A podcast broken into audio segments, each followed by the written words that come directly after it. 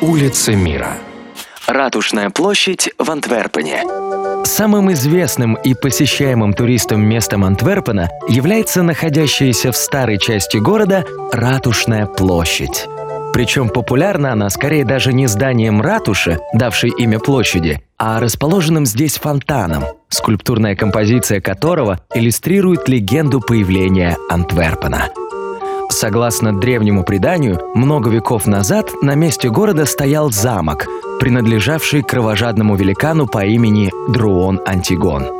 Он обложил местных жителей огромной данью, а также взимал плату с путешественников, пересекавших его владения по реке Шельде. Тем, кто отказывался платить, жестокий гигант отрубал руку.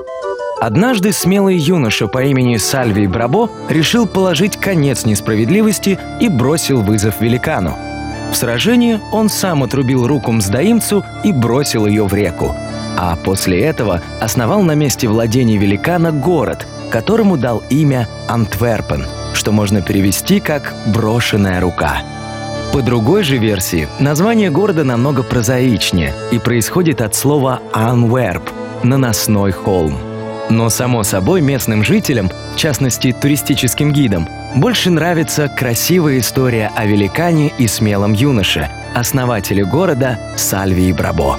Именно он и является главным действующим лицом скульптурной композиции фонтана на Ратушной площади, которую ежедневно посещают тысячи туристов со всего мира.